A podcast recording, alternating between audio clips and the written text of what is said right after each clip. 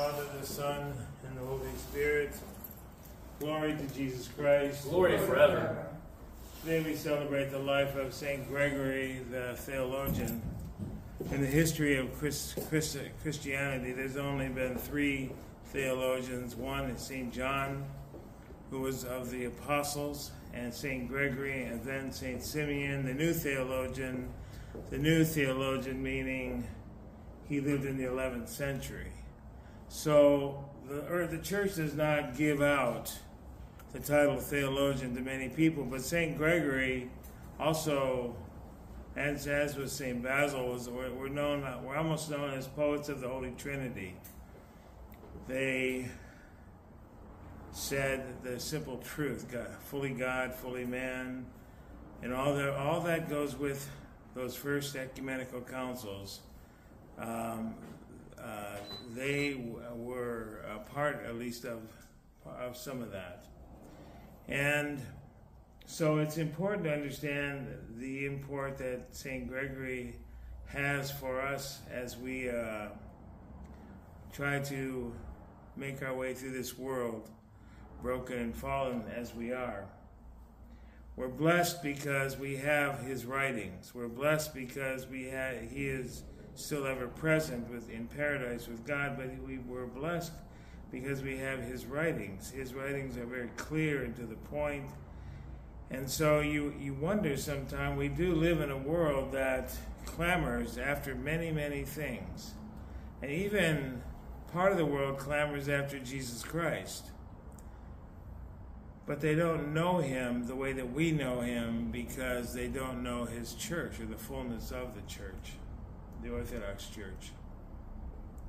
The Orthodox Church is the fullness of the church because it incorporates all aspects of life, from the, from blessing your food to giving thanks to God for the food, for blessing water, for blessing uh, people's travels and trips and where they go and how they get there, blessing people to give birth, giving blessing people after they've given birth, blessing people, then baptizing their children.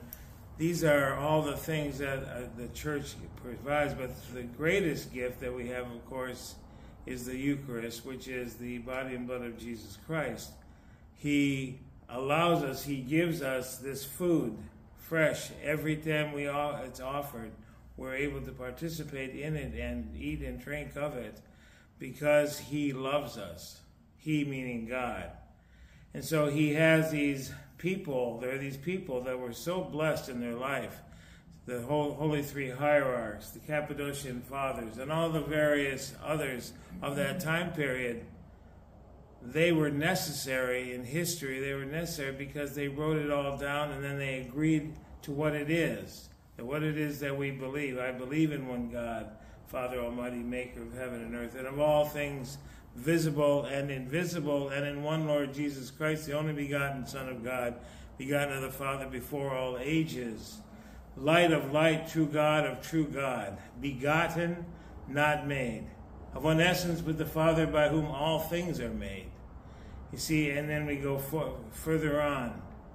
And in the Holy Spirit, the Lord, the giver of life, who proceeds from the Father, who with the Father and the Son together is worshipped and glorified, who spake by the prophets in one holy Catholic and Apostolic Church. Catholic in this sense meaning universal church. One body of Christ.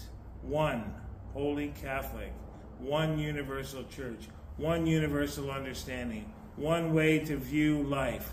One way to have your life you put to put it into perspective.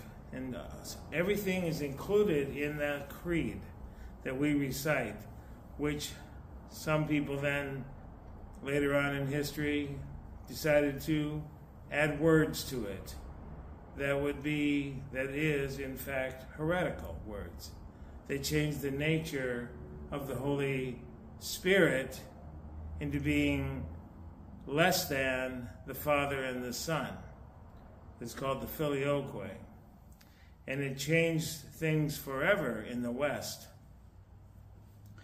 We'll talk more tonight about the filioque because it's an important topic. Because I heard just the other day a, a, a Latin priest uh, talking about the filioque that the papacy was even considering getting rid of the, the creed of the filioque. Like for some reason that would bring us all back together somehow, some way. Uh, the Catholic and the Orthodox. We don't know what that would take because we're not, that's above our pay grade.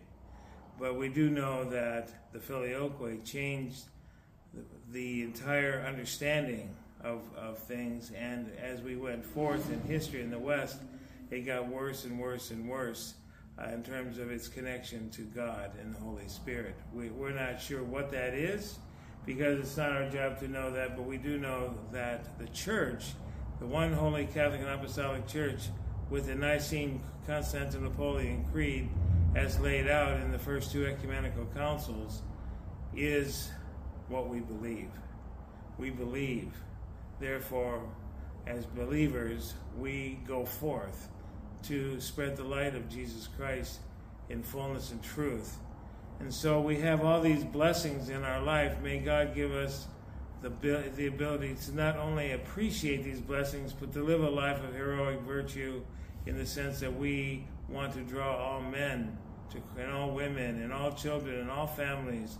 We want to bring them to the universal understanding of Christianity, which is the one holy Catholic and Apostolic Church, the Orthodox Church. So may God give each of you strength to bear witness to Jesus Christ in fullness and truth. Glory to Jesus Christ. Glory forever.